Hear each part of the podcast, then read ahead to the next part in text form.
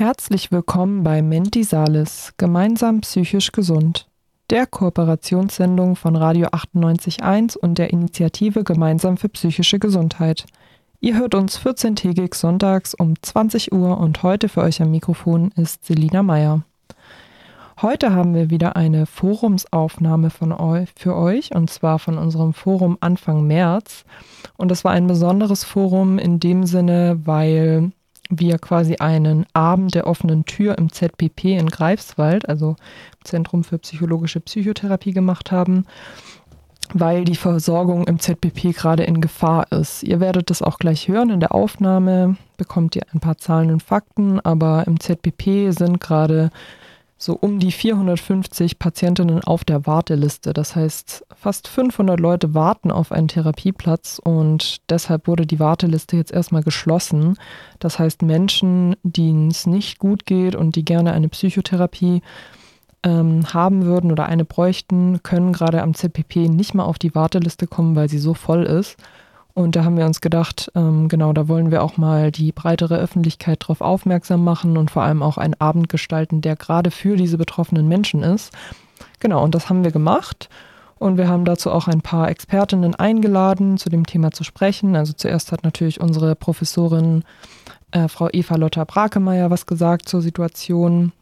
Dann noch Frau Janine Wirkner, die auch eine Mitarbeiterin am ZPP ist, hat ein paar Zahlen und Fakten zur aktuellen Situation beigesteuert. Und dann hat sich noch Deborah Janowitz geäußert, die auch schon mal hier bei uns beim GPG-Forum war. Und sie ist von der Klinik in Stralsund und hat ein bisschen aus der stationären Situation berichtet.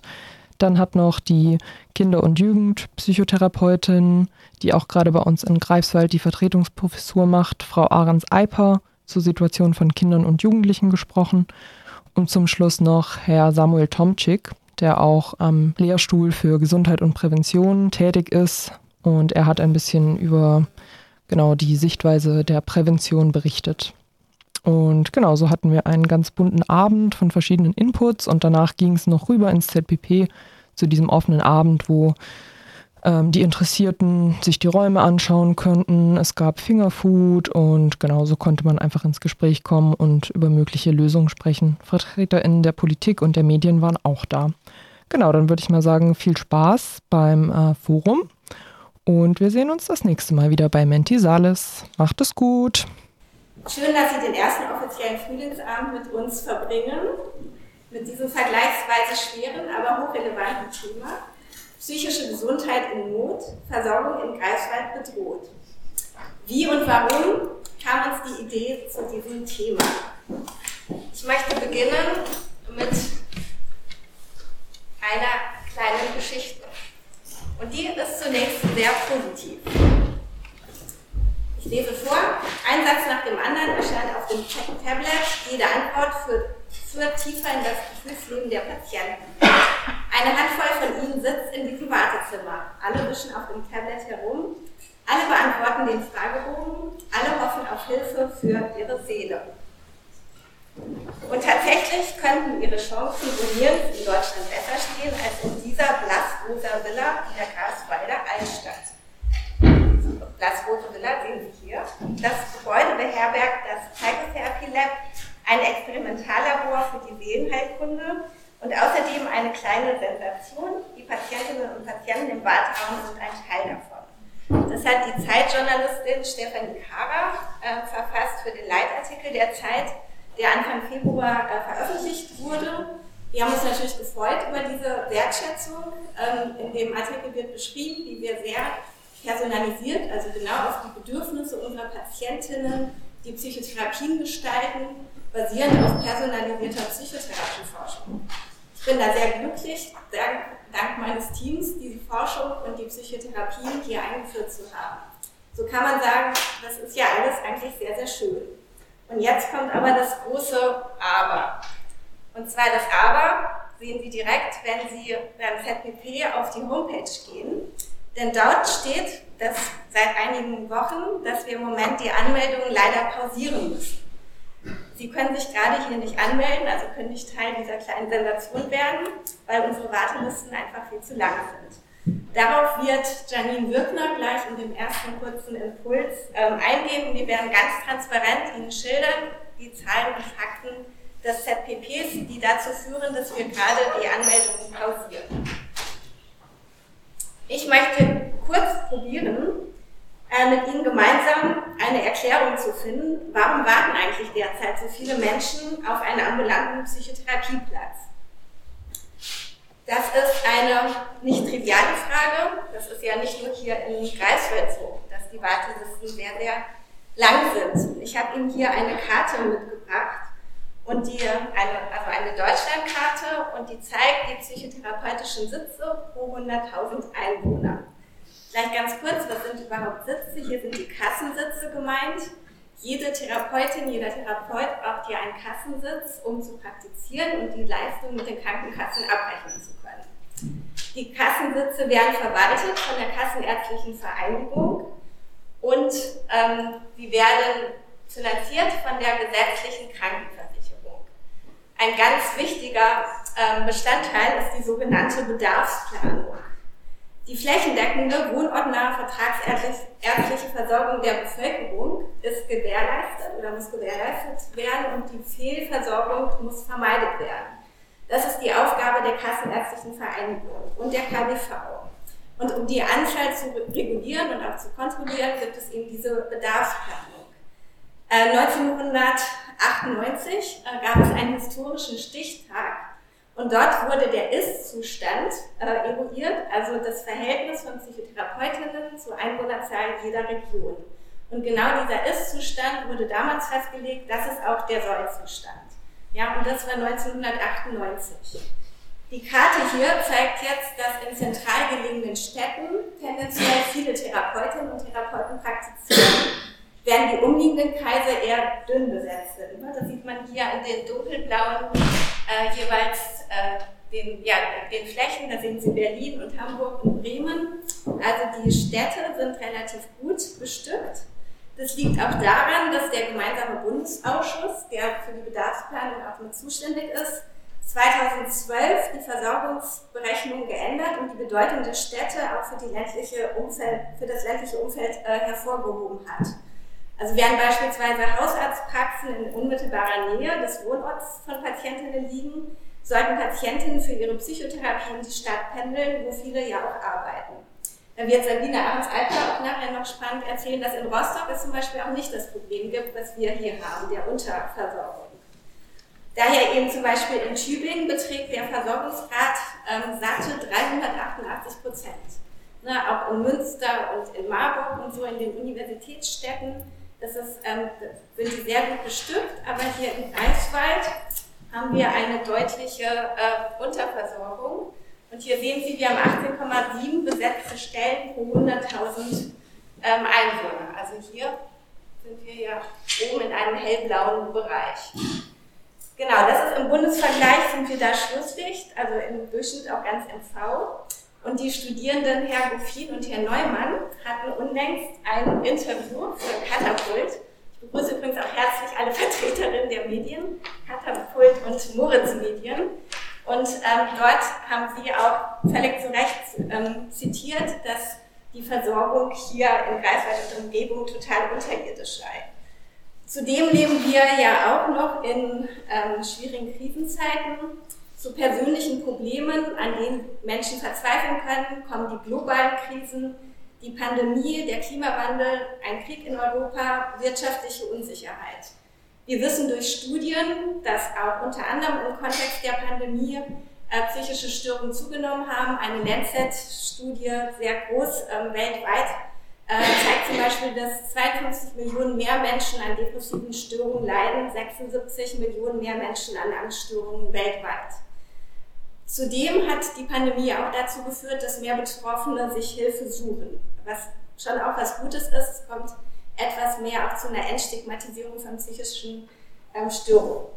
Genau, das Problem aber ist, dass wir daher diese wahnsinnig langen Wartezeiten haben, wie gesagt in Greifswald, aber auch in anderen Städten.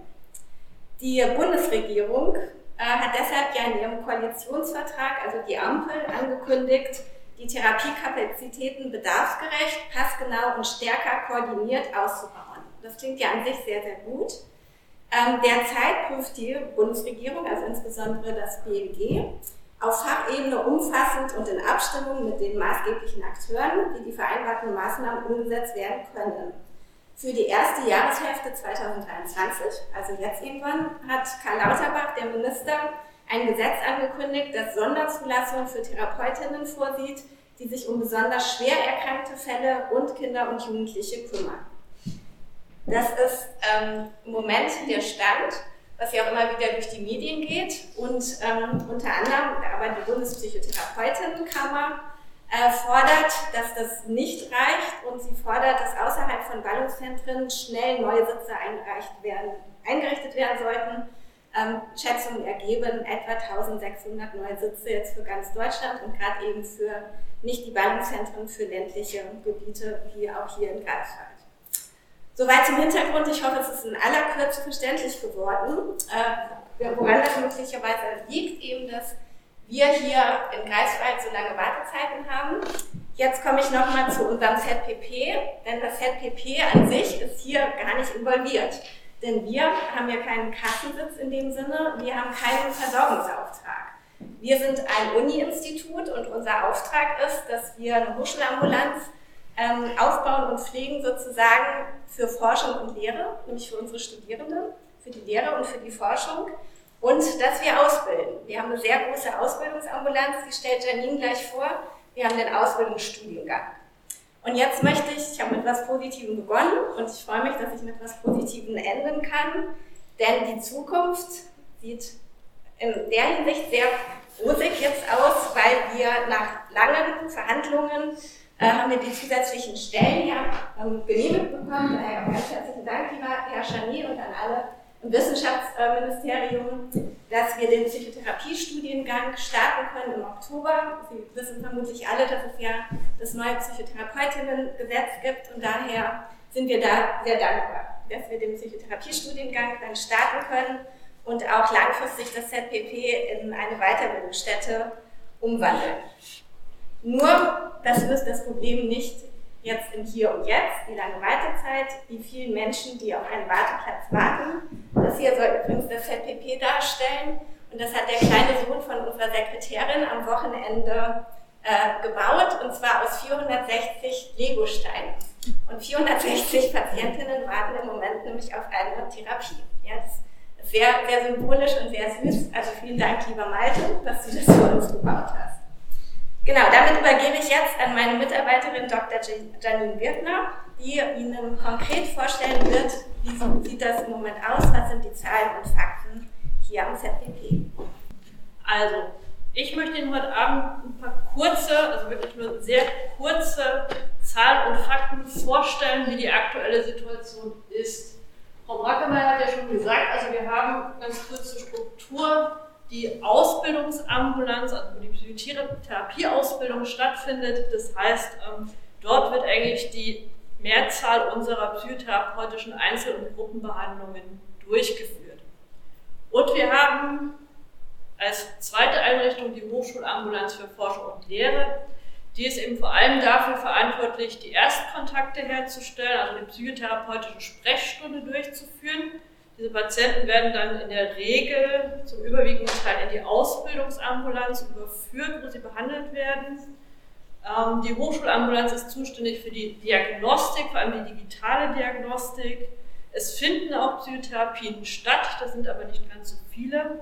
Und wir haben aktuell das Problem, dass wir maximal 150 Fälle pro Quartal abrechnen dürfen. Also wir haben eine Vereinbarung mit den Kostenträgern. Das sind also 600 Fälle im Jahr, die zählen aber jeweils pro Quartal. Also wenn ein Patient viermal im Jahr kommt, dann zählt er quasi als 4 Fälle. Ganz kurz zur Struktur, wenn Sie bei uns eine Psychotherapie beginnen möchten, also Sie starten mit der Therapieanfrage und bekommen dann von uns einen Link zur Online-Diagnostik, und wenn Sie den ausgefüllt haben, dann werden Sie bei uns zur Sprechstunde eingeladen. Und in der Regel, also wir haben ganz wenig Patienten, die wir wirklich weitervermitteln zu Alternativen, gelangen sie bei uns auf die Warteliste. wenn Sie sehr viel Geduld mitgebracht haben, dann kommen Sie dann schließlich nach der finalen Wartezeit in die Psychotherapie, wie gesagt, in der Regel in der Ausbildungsarbeit.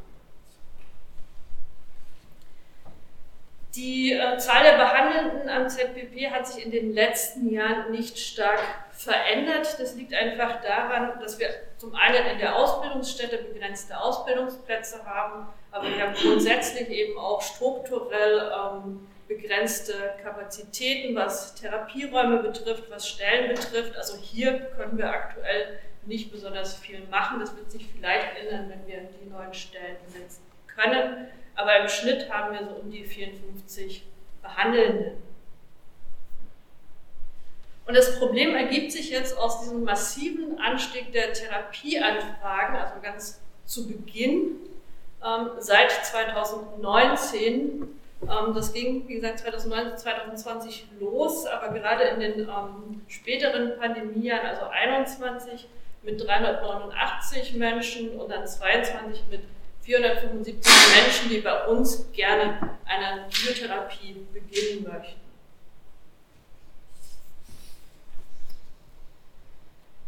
Das heißt, wir sehen also, das schließt jetzt die Erstkontakte mit ein, derzeit über 700 Patientinnen und Patienten pro Jahr. Auch hier haben wir einen deutlichen Anstieg zu den Vorjahren 2015 bis 2018.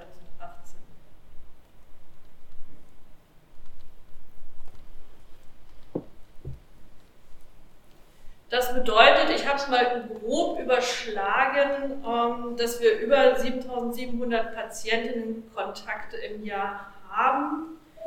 Sie sehen hier die Entwicklung der verschiedenen ausgewählten Leistungen, also dunkelblau beispielsweise die Kurzzeittherapien, hellblau die Langzeittherapien, in grau die Gruppentherapien und dann entsprechend hier in gelb die Sprechstunden. Und das sind eben diese Erstkontakte, die vor allem in den letzten Jahren deutlich zugenommen haben.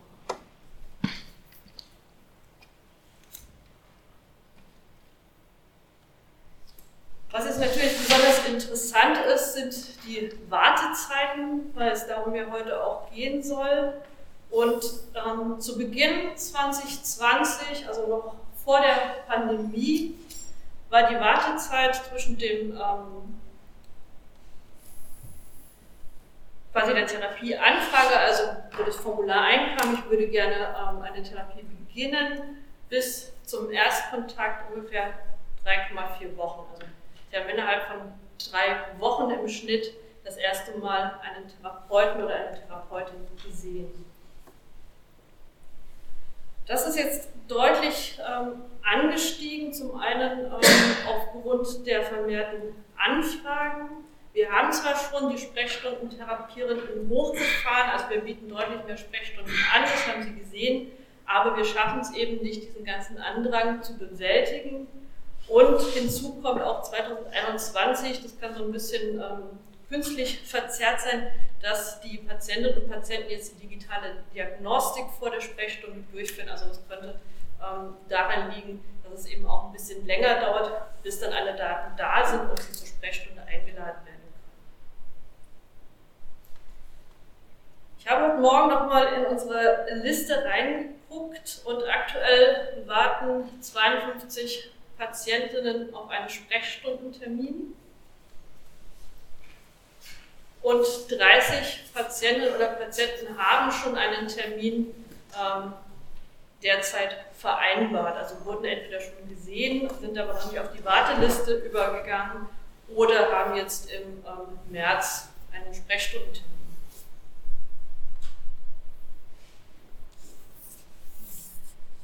Noch dramatischer sieht es aus, wenn wir uns die Wartezeit dann auf den Therapiebeginn anschauen, also die Wartezeit zwischen der Anfrage und dem tatsächlichen Beginn der Psychotherapie.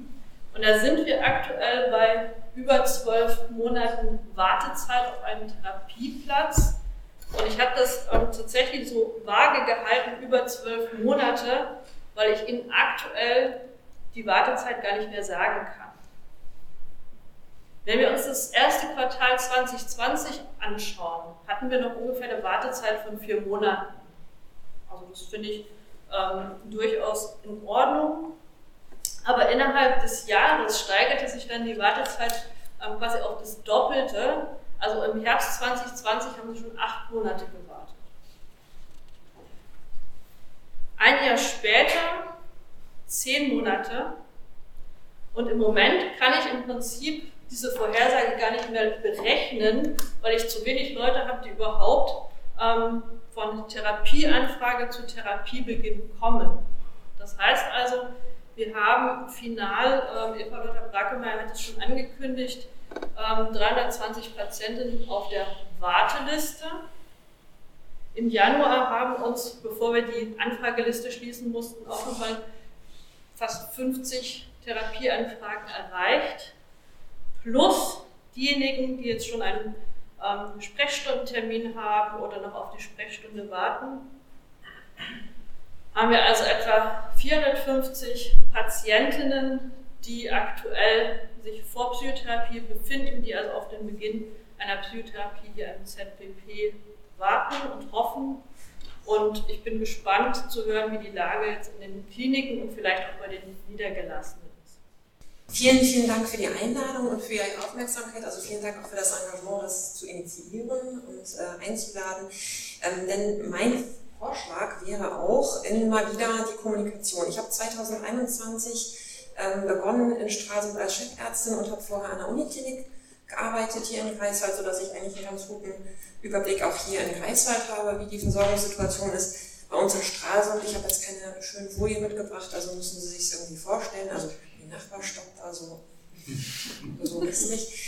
Die hat als Eckpfeiler in Stralsund 165 Betten und wir haben 156 tagesklinische Betten, ganz im Westen in Ribnitz-Dammgarten, also so kurz vor den Toren von Rostock, im Norden in Bergen. Das war unser erster, weil wir gemerkt haben, dass auf der Insel einfach noch eine viel zu geringe Versorgung ist. Dann haben wir noch in der Innenstadt eine Tagesklinik am Knieperdamm in Stralsund und noch eine in Grimmen, die ja schon bedrohlich nah an Greifswald ist. Was mir am Anfang aufgefallen ist, als ich da gearbeitet habe, dass es so ähnlich auch war, dass manchmal irgendwo ein Bett frei war im Klinikum oder an der Tagesklinik und irgendwie keiner davon wusste. Und wir haben einen Bettenmanager initiiert, das ist eine Pflegekraft, die hervorragend und viele Jahre schon in der Klinik gearbeitet hat und alle Pappenheimer kennt in der Klinik und auch sehr gut am Telefon schon Patienten identifizieren kann, was für den gut ist. Also der einfach so lange gearbeitet hat, dass der schon am Gespräch merkt, wo der gut hinpassen könnte. Und manchmal ist es dann so, dass ein Patient eigentlich in Stralsund lebt, aber sagt mir, ist das gar nicht so unrecht, wenn ich auch in Grimmen behandelt werde, weil ein bisschen Abstand manchmal auch hilfreich sein kann in der Therapie. Und das kann manchmal totale Entlastung bringen für die Versorgungsstruktur, dass die Kooperations- und auch Kommunikationsplattformen vielleicht noch verbessert werden. Ich mache mal ein Beispiel in der Notfallversorgung. Ich habe gar keine Ahnung von solchen Dingen, also ich tue jetzt so, als ob ich davon Ahnung hätte. Wenn ein Notarzt ein Krankenhaus anfährt, gibt es heutzutage die Notwendigkeit, dass auf einer digitalen Plattform erscheinen muss, ist das Krankenhaus, was ich anfahre, gerade funktionsfähig, was ein MRT angeht. Also kann man da gerade ein Bild vom Kopf machen oder so. Also der weiß schon auf der Fahrt dahin, ist noch ein Platz frei sozusagen. Ist da ein Kinderklinikplatz, ist da dies und jenes frei, ist da ein gynäkologischer Platz frei. Und sowas gibt es, soweit ich weiß, noch nicht so gut in der Koordination, was Psychotherapieplätze oder stationäre Plätze angeht. Wir haben alleine bis gestern ambulant versorgt 1800 ambulante Patienten bei uns in der Region, also nur in den ersten 2 Monaten. Wir haben in den Ambulanzen fast durchweg approbierte Psychotherapeuten, also am Campus sind das mindestens 7, die alleine bis gestern 500 Patienten versorgt haben. Das sind halt aber, wie gesagt, diese PIA-Patienten, von denen Herr Langosch auch schon gesprochen hat, die müssen bestimmte Kriterien erfüllen. Man muss ganz ehrlich sagen, wenn man gut genug hinguckt, dann erfüllen die häufig die Kriterien auch und wenn man nur die Notfallbehandlung auch berücksichtigt, weil wir ja auch immer davon ausgehen müssen, es gibt natürlich die Spontanheilung, aber es gibt auch die Leute, die chronifizieren, das heißt, je länger man krank ist, desto mehr kommt irgendwie dazu und desto schwerer ist die Behandlung auch. Wir haben natürlich auch die Lehrplatzenaufträge, das heißt, wir können zwischendurch auch etwas leichtere Patienten behandeln, indem wir halt Ausbildungskandidaten Patienten zuweisen, die dann noch in Ausbildung sind, unter Supervision. Aber auch uns betrifft natürlich der Ärztemangel und was wir immer wieder machen können, auch eine ähnliche Lösungsstrategie wie an der Odebrecht-Stiftung, ich sage das auch immer so, ist halt, dass wir Patienten umleiten in eine tagesklinische Versorgung. Das geht immer relativ flott. Da sind wirklich Wartezeiten je nach Standort und je nach Koordination von 2 bis 3 Wochen. Das heißt, man kann auch auf eine Psychotherapiestation gehen, das ist eine psychosomatische Station, die wir haben, oder eine DBT-Station, das ist für Patienten mit Emotionsregulationsstörungen oder Traumafolgestörungen. Da kann man einfach sagen, man kann immer irgendwie noch versuchen, spontan Lösungen zu finden für die Patienten.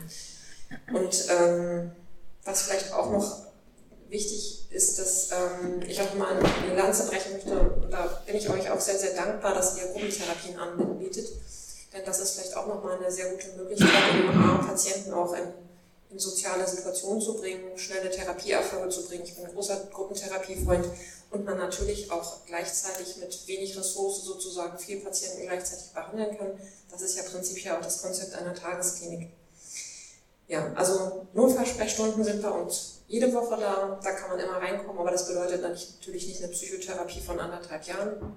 Das ist nochmal eine andere Situation, aber ich glaube, da mache ich mich hier vielleicht ein bisschen schlecht als Diskutant, dass bei uns die Situation nicht ganz so dramatisch ist, aber ich möchte trotzdem mitdiskutieren, weil ich glaube, es ist ganz wichtig, dass wir uns gut vernetzen, gerade in so Notsituationen.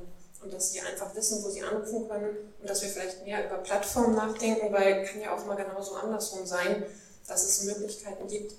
Ich meine, das Gute ist, dass wir voneinander alle die Handynummern haben, wenn man irgendwie in Not ist, aber das müsste irgendwie auch transparent sein für einen Patienten, dass man irgendwie jemanden auch zuweisen kann.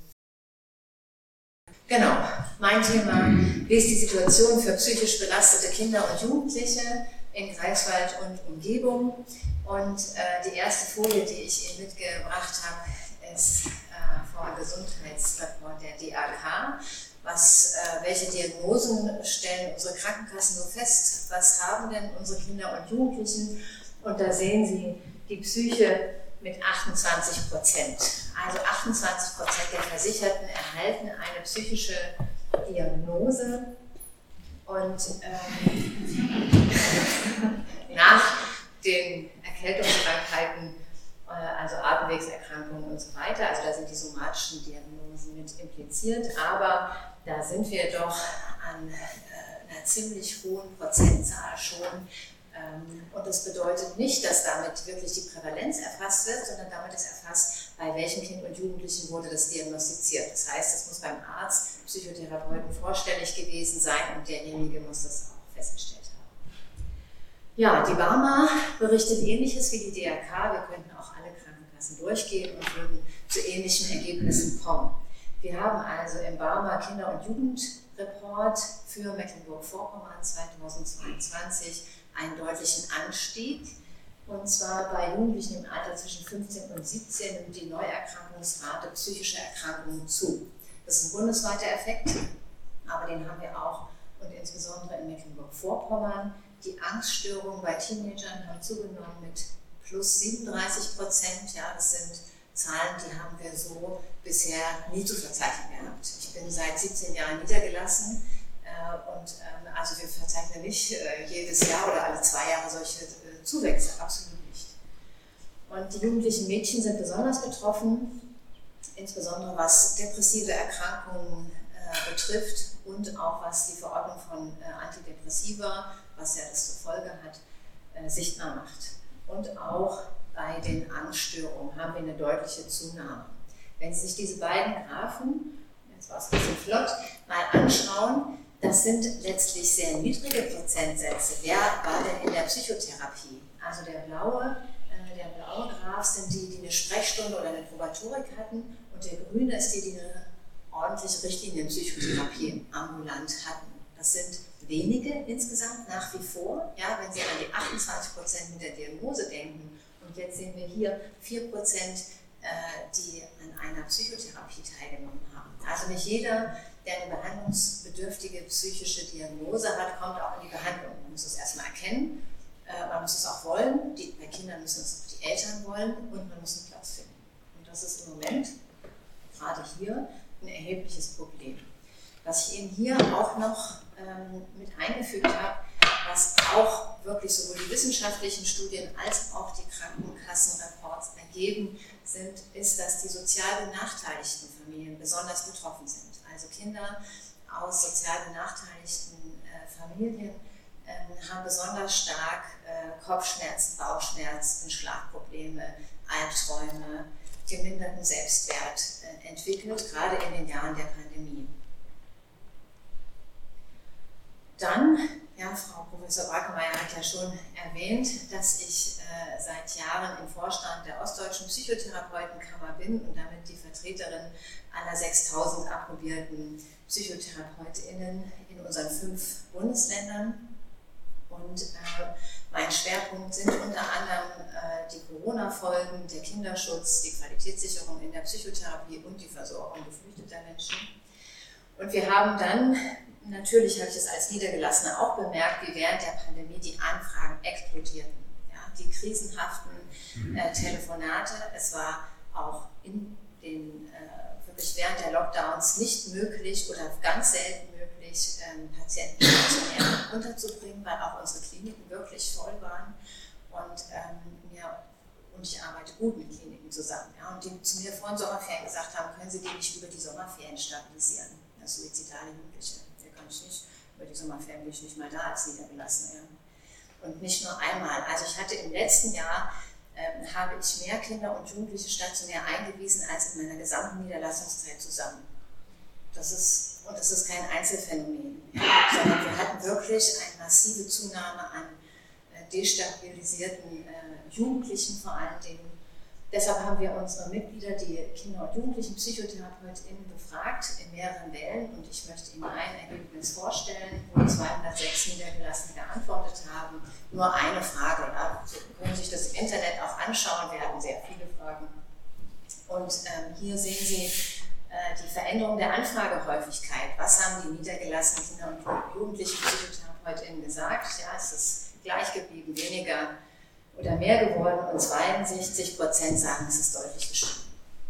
Und wir haben auch noch die Belastung der Kolleginnen erfragt. Ja, also das waren wirklich auch während der Pandemie extreme Zeiten, ja, das auch aus Sicht der Niedergelassenen. Hier haben wir eine Studie von Herrn Professor Schmitz aus Leipzig, bundesweite Studie, wie die Wartezeit im KJP-Bereich ambulant auf einen ambulanten Psychotherapieplatz sich entwickelt hat und wie lange man auf ein Erstgespräch gewartet hat, vor 2 Jahren 5,8 Wochen, in den letzten 6 Monaten 10,2 Wochen und auf einen Therapieplatz, ja, vor 2 Jahren 14 Wochen, in den letzten 6 Monaten 25 Wochen, also ein bundesweiter Effekt. Wie sieht es jetzt bei uns in Greifswald aus? Insgesamt können wir sagen, der Therapiebedarf im ambulanten Bereich für Kinder und Jugendliche ist mit der Corona-Pandemie deutlich gewachsen. Das sagen uns alle Studien. Ja, wir haben auch inzwischen einen breiten Konsens. Und den können wir in Mecklenburg-Vorpommern, die Niedergelassenen sind dem nicht gewachsen. Ja, wir sollten sie auch. Das war jetzt vorher schon nicht der gemütlichste Job aller Zeiten. Ja, man sieht es auch in den Abrechnungszahlen, sind wirklich, unsere Niedergelassenen sind fleißig und sehr aktiv, rechnen viel ab. Und es war schon vorher, waren die Praxen sehr gut ausgelastet und jetzt sind wir an der Kapazitätsgrenze angelangt. Die Kinder warten oft monatelang auf einen Therapieplatz oder noch länger und das ist in so einem Kinderleben eine deutlich längere Zeit. Ich will nicht die Bedürfnisse der Erwachsenen bagatellisieren, aber wenn man als Kind ein Jahr auf einen Therapieplatz wartet, ja, oder nicht zur Schule gehen kann oder Ängste hat, ja, oder einnässt, das ist wirklich eine extreme Sache. Als OPK kritisieren wir seit 2 Jahren in unseren 5 Ländern, gerade in den ländlichen Bereichen, dass wir mehr Niedergelassene brauchen, also dass wir diesen Versorgungsstau, den wir ambulant im Kinderbereich haben, den haben wir, dass der irgendwie aufgelöst werden muss. Dazu haben wir ein Strategiepapier entwickelt, denn wir wollten nicht nur klagen, ja, wir wollten Vorschläge machen für die Versorgung und ich habe im letzten Jahr mit meinen Kolleginnen aus dem Vorstand fast 40 Gespräche geführt mit Ministerien, mit Berufsverbänden, mit Politikerinnen, mit den KV und unsere Vorschläge angebracht, was man denn ändern könnte. Da möchte ich mal kurz die brandenburgische Gesundheitsministerin zitieren, die sagte dann, die Lösungen sind schon da, ja, und hat auf unser Strategiepapier verwiesen. Also, ja, das ist das Gute, wir werden gehört. Immer mal, jetzt das nicht so Gute, in Greifswald gibt es aktuell 2 Sitze für ambulante Kinder- und Jugendlichenpsychotherapeuten. 2.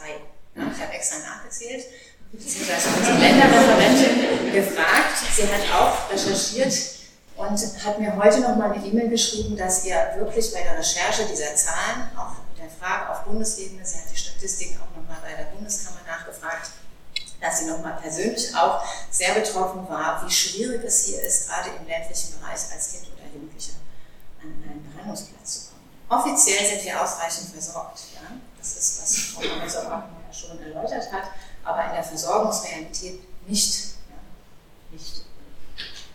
Und deshalb mein Appell am Schluss, ich sehe wirklich akuten Handlungsbedarf und zwar mit all meinen beruflichen Güten, ja, als niedergelassene, als Vertretungsprofessorin und als Vorstandsmitglied der Ostdeutschen Psychotherapeutenkammer. Wir appellieren dringend an alle Akteure in Politik und Gesundheitswesen, dass Kinder und Jugendliche mit behandlungsbedürftigen psychischen Störungen, die brauchen zeitnah einen Therapieplatz. Gut, dann starten wir. Ich habe relativ viele Folien heute, ich werde nicht alle besprechen. Es geht auch eher darum, einen Impuls zu setzen. Auch mir geht es nicht darum, ein Thema zu bagatellisieren oder die Problematik der behandlungsbedürftigen Erkrankung klein zu reden sozusagen, weil das Thema etwas breiter ist mit dem Fokus auf Prävention und auch nochmal den Fragen, worum geht es jetzt bei den psychischen Beschwerden und dem Umgang damit.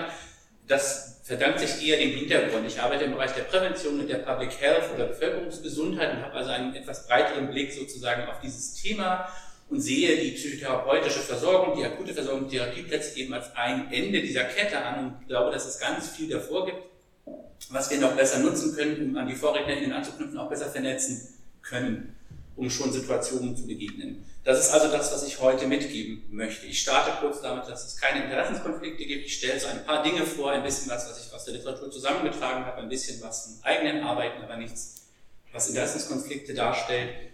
Der Ablauf oder die Struktur sozusagen des Kurzvortrags ist so, ich spreche einmal über den Übergang von Beschwerden zu Erkrankungen oder dem, was wir darunter verstehen und was wir damit anfangen können, welche Rolle das vielleicht heute auch gesellschaftlich spielt, weil das aus meiner Sicht nicht unwichtig ist für das Thema. Dann kurz das Kontinuum psychischer Gesundheit, um nochmal zu verdeutlichen, dass es sich bei den behandlungsbedürftigen Erkrankten um einen sehr besonderen, aber einen Endpunkt handelt und es viel davor gibt und das Ganze vielleicht noch etwas breiter und bunter ist und wir auch andere Möglichkeiten haben.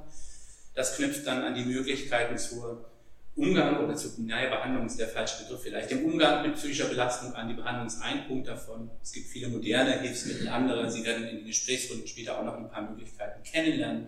Und dann zuletzt noch ein Hinweis zum Umgang mit Psychotherapie in den Medien, auch ein bisschen vielleicht selbstkritisch zum heutigen Abend, um das auch nochmal zu reflektieren und natürlich später gerne zu diskutieren in der Runde. Genau. Beschwerden und Erkrankung, worum geht es hier? Ich fange an mit, nicht jeder psychisches Problem ist gleich eine Krankheit. Ich weiß nicht, ob jemand von Ihnen das Buch Depressionsfalle gelesen hat oder davon gehört hat. Wobei es darum geht, das kann man natürlich auch kritisch diskutieren, ist, dass wir schnell dazu neigen können, psychische Probleme mit Erkrankungen gleichzusetzen. Das wurde vorhin angesprochen, wenn es einem schlecht geht, vielleicht schnell einen Behandlungsplatz bekommen zu wollen. Tatsächlich können wir feststellen, dass gerade in der Pandemie die Inanspruchnahme von Online-Angeboten sehr zugenommen hat und dass viele Personen dann mehr oder weniger den schnellen Weg suchen, um da einfach direkt einen Zugang, direkt Hinweise zu bekommen, direkt eine Lösung sozusagen für das Problem zu finden und dass es auch schnell passieren kann, dass das entsprechend eingeordnet wird, dass man sagt, naja, das ist doch bestimmt das und das und das sind die üblichen Symptome, die Leute fangen an zu googeln und so weiter und landen bei einer Diagnose, mit der sie selbst erstmal arbeiten, mit der sie sich vielleicht identifizieren.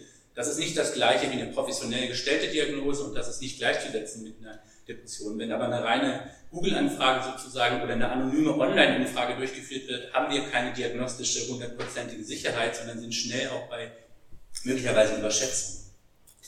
Dann haben wir natürlich die Wartezeit als ein Thema, das wurde schon angesprochen. Es gibt auch andere Probleme, die auftreten können, wenn andere Angebote aufgesucht werden oder Verfahren, die noch nicht abgerechnet werden können, die aber angeboten werden sollen, psychotherapeutisch beispielsweise, haben wir es auch mit hohen Kosten zu tun.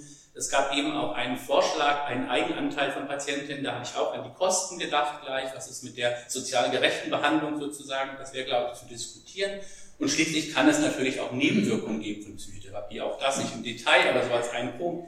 Ich finde das ganz schön formuliert, braucht es für die Therapie einen Beipackzettel. Also was lösen wir sozusagen damit aus, was versprechen wir vielleicht oder welches Etikett geben wir vielleicht auch mit. Ein zweiter Punkt, den ich interessant finde, um das mal so mitzudenken, ist die Romantisierung psychischer Erkrankungen. Ich habe ein Zitat mitgebracht aus den Leiden des jungen Werthers. Das ist vielleicht auch nicht das Perfekte. Ich fand das ganz schön, um das so ein bisschen zu illustrieren, aus dem 18. Jahrhundert hier, also eine ganze Weile her, um darauf zu verweisen, dieses in Freude sich aufschwingen oder im Leiden zu versinken. Also sich einem bestimmten Empfinden hinzugeben, das vielleicht nachzuleben und vielleicht auch eine Art Erfüllung daran zu finden.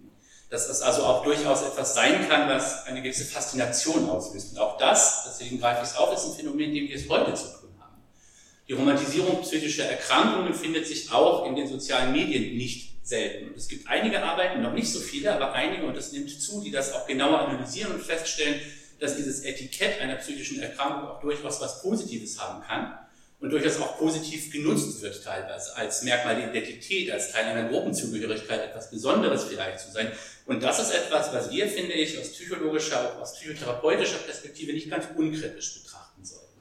Um das also auch nochmal zu hinterfragen, zu überlegen, was transportieren wir an Botschaften, wenn wir sowas mitgehen oder was, mit welchen Erwartungen kommen vielleicht auch Personen in Behandlung oder stellen Therapieanfragen und so weiter. Ne? Sind das sehr starke Belastungen und Einschränkungen in der Lebensqualität? Sind das zum Teil vielleicht Label, also das ein bisschen zu differenzieren und auch zu hinterfragen?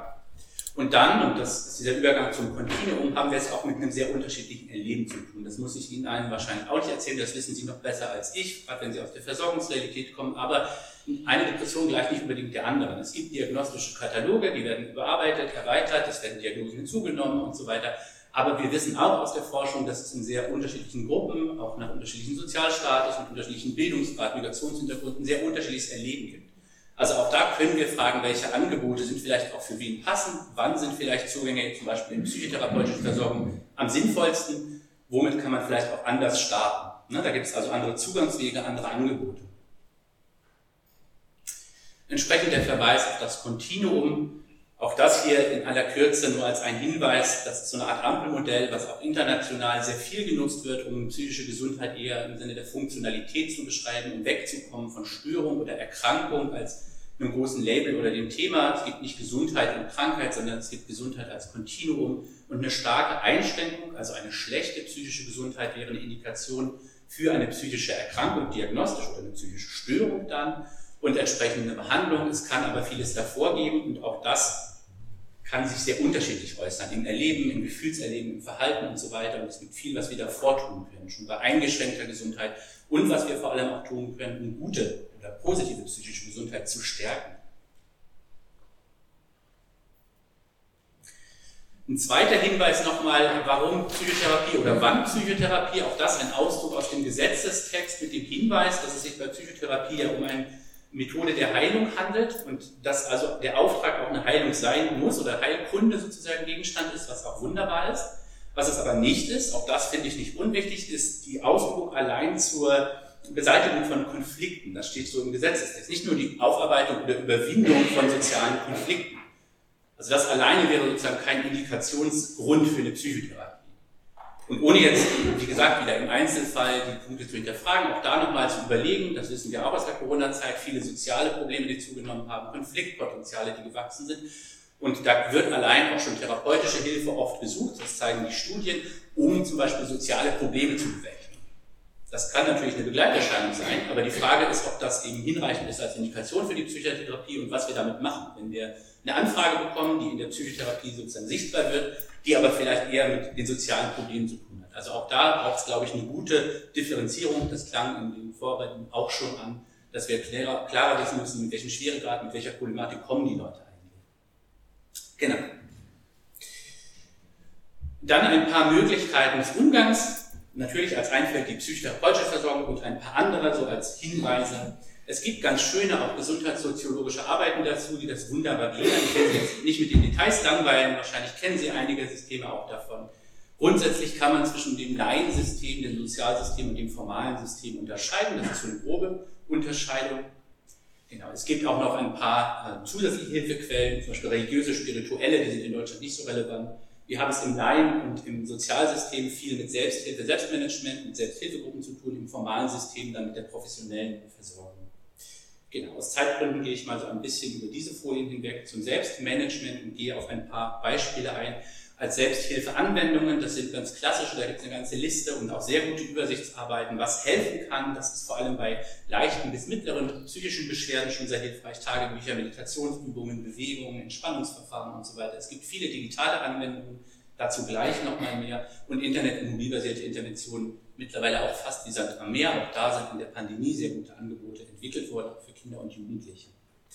Genau, soziales Umfeld, auch das kann man eigentlich nur betonen. Der Austausch ist wichtig und sinnvoll, mit anderen darüber sprechen, ins Gespräch kommen. Das ist in der Pandemie auch vielfach eingeschlafen oder schwieriger geworden, wäre also auch zu empfehlen. Der Verweis auch auf Selbsthilfegruppen wie Deprivati, auch das ist ja eine, die Sie vielleicht schon kennengelernt haben. Wenn nicht, lernen Sie sie bestimmt noch kennen im Laufe des Abends. Und da weise ich ganz kurz auf ein neues Projekt hin an der Stelle, das wir auch starten ab April dieses Jahres, um eben Deprivati auch noch weiter zu entwickeln, sozusagen zu schauen, wie es noch besser werden kann, wie noch mehr Vernetzung stattfinden kann, was vielleicht auch die Online-Selbsthilfe-Community noch erfolgreicher, noch zielführender machen kann für Menschen mit entsprechenden Beschwerden. Also wenn Sie da Interesse haben oder Fragen, nehmen Sie gerne Kontakt auf. Genau, wir haben viele Beratungsstellen, die einen sehr guten Startpunkt bieten können, die ersetzen keine Therapie, aber die können einen den Eindruck geben, das ist ein schönes Zitat, nicht allein zu sein. Dann die digitalen Angebote, auch die sind sehr gut evaluiert. Es gibt viele, die auch mittlerweile so gut wirken wie Psychotherapie. Da gibt es gute Evaluationsstudien. NoobGym ist ein Programm, was gut untersucht und evaluiert ist, was genutzt werden kann. Und da ist mein Verweis, hausärztliche Versorgung und digitale Angebote, beispielsweise die Nutzung digitaler Gesundheitsanwendungen.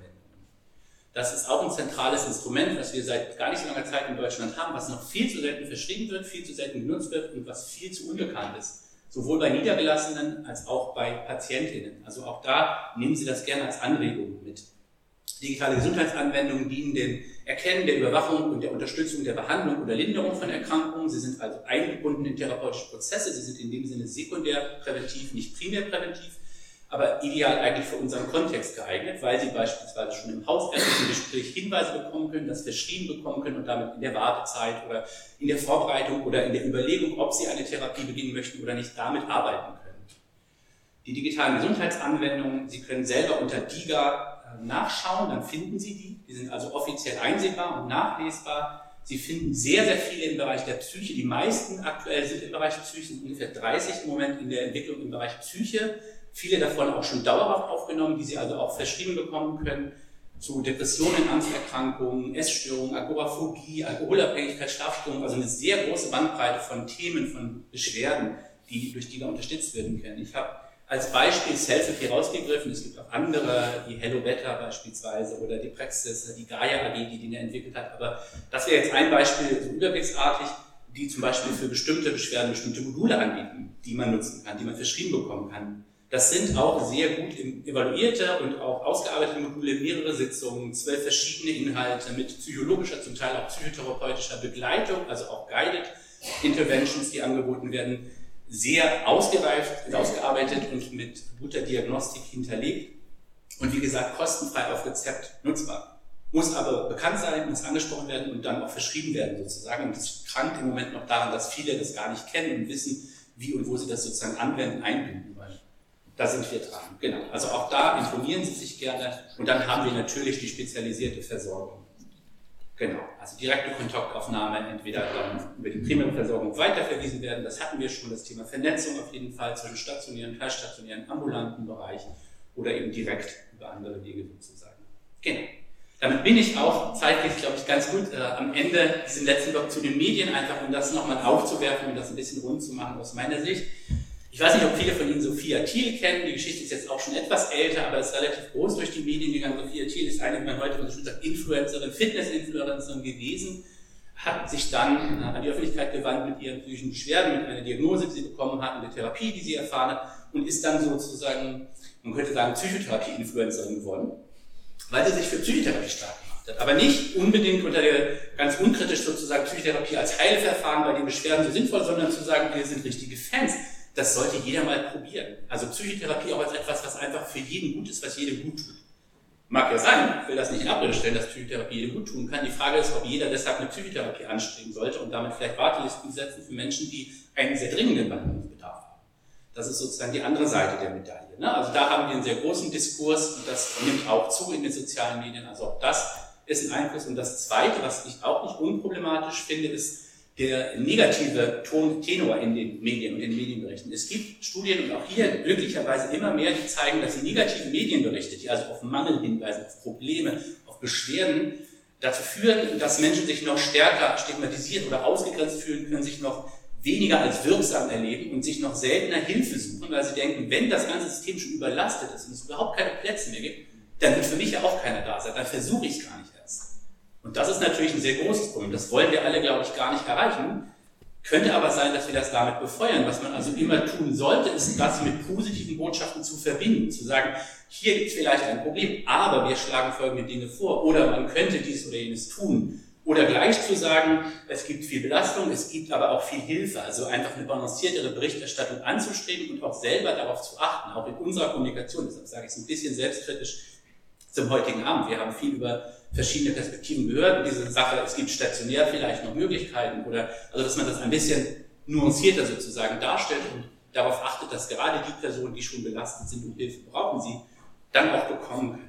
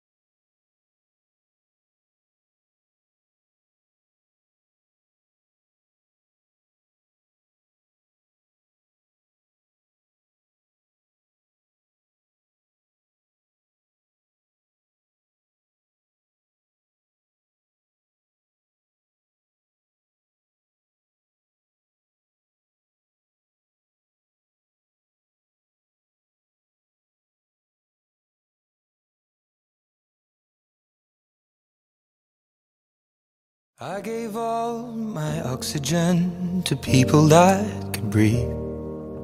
I gave away my money and now we don't even speak. I drove miles and miles, but would you do the same for me? Oh, honestly.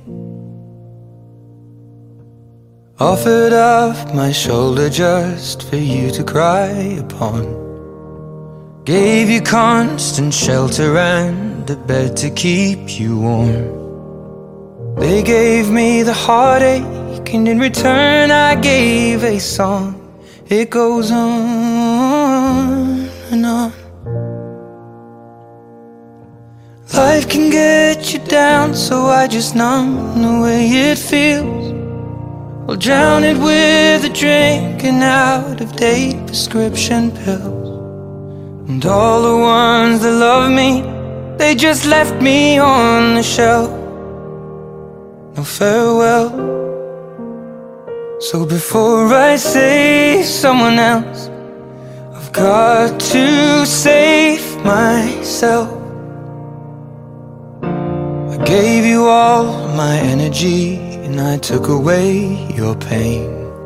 'Cause human beings are destined to radiate or drain. What line do we stand upon? 'Cause from here it looks the same, and only scars remain. Life can get you down, so I just numb the way it feels. I'll drown it with a drink and out-of-date prescription pills. And all the ones that love me, they just left me on a shelf. No farewell.